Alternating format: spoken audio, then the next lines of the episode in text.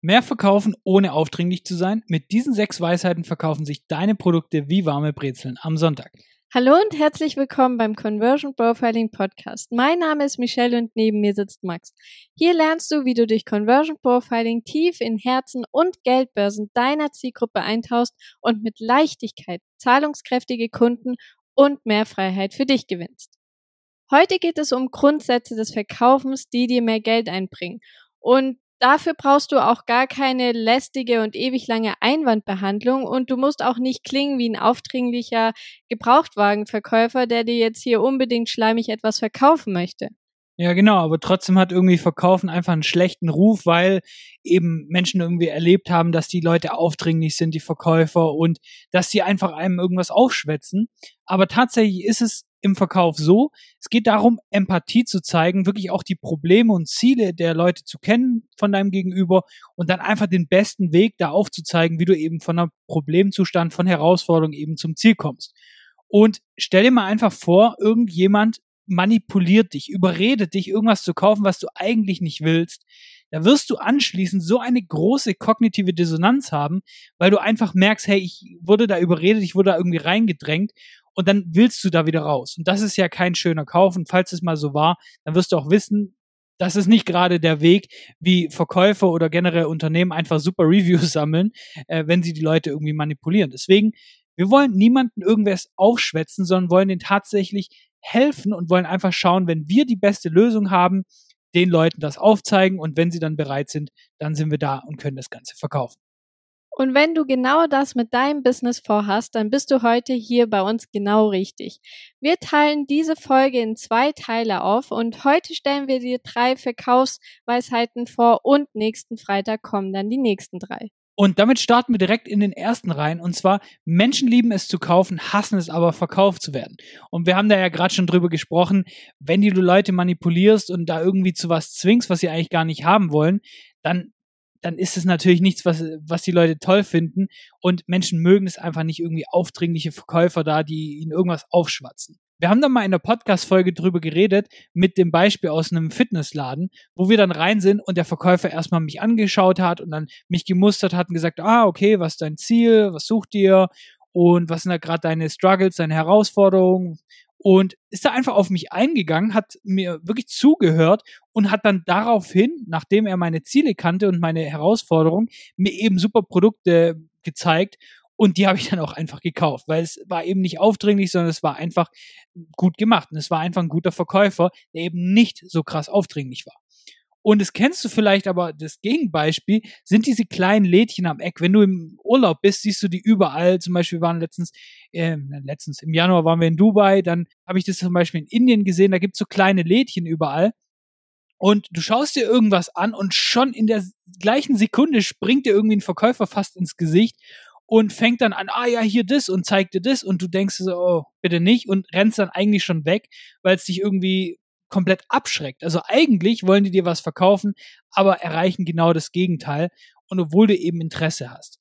Und das wirkt einfach tatsächlich desperate, das wirkt verzweifelt, wenn du direkt da auf die Leute zuspringst und denen irgendwas verkaufen willst gerade offline ist es zum Beispiel so, dass du auch empathisch sein musst und erstmal die Leute stöbern lassen kannst.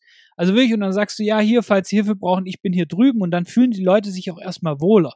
Dann kommen sie erstmal an, dann schauen sie sich das Ganze an und dann kannst du irgendwann mal hinkommen und sagen, hey, haben sie irgendeine Frage und so weiter, anstelle denen irgendwie dann zehn Sachen ins Gesicht zu drücken, sagen, hey, das brauchen sie, obwohl du gar nicht weißt, ob sie das überhaupt wollen.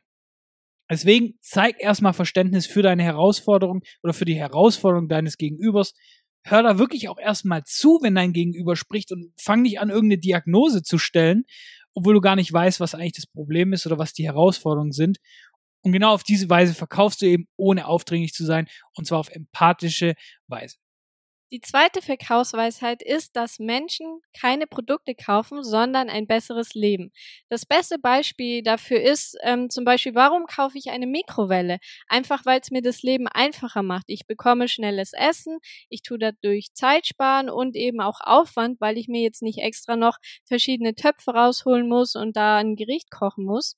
Und dasselbe wäre es wie wenn ich schnippe jetzt mit den Fingern und mein Essen ist warm. Dann würde auch keiner mehr eine Mikrowelle kaufen. Und genau da steckt einfach nicht die Mikrowelle an sich dahinter, also nicht das Produkt.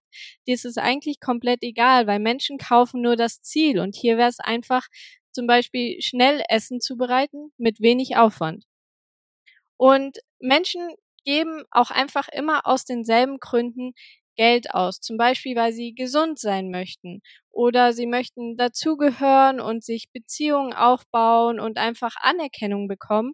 Und sie möchten aber auch Freiheit haben. Sie möchten Sicherheit haben und sie möchten auch einfach selbst über sich selbst und ihr Leben bestimmen können.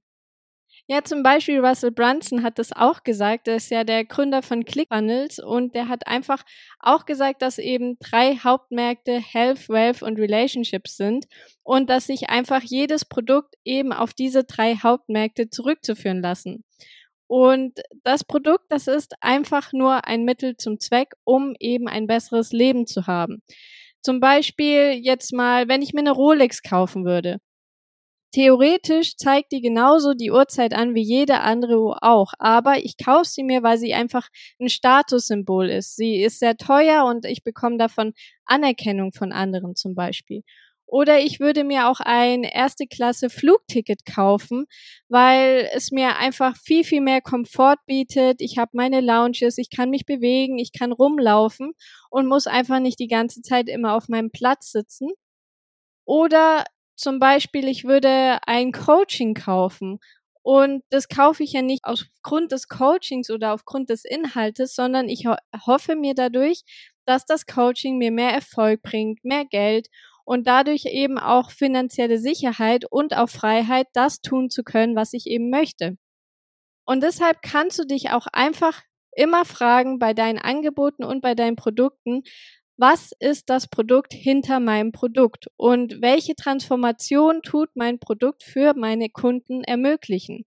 Und schau da ruhig ganz, ganz genau hin, weil es sind auch manchmal Gründe, die würden deine Kunden vielleicht nicht direkt zugeben, weil es einfach so Dinge sind wie zum Beispiel Anerkennung, Status.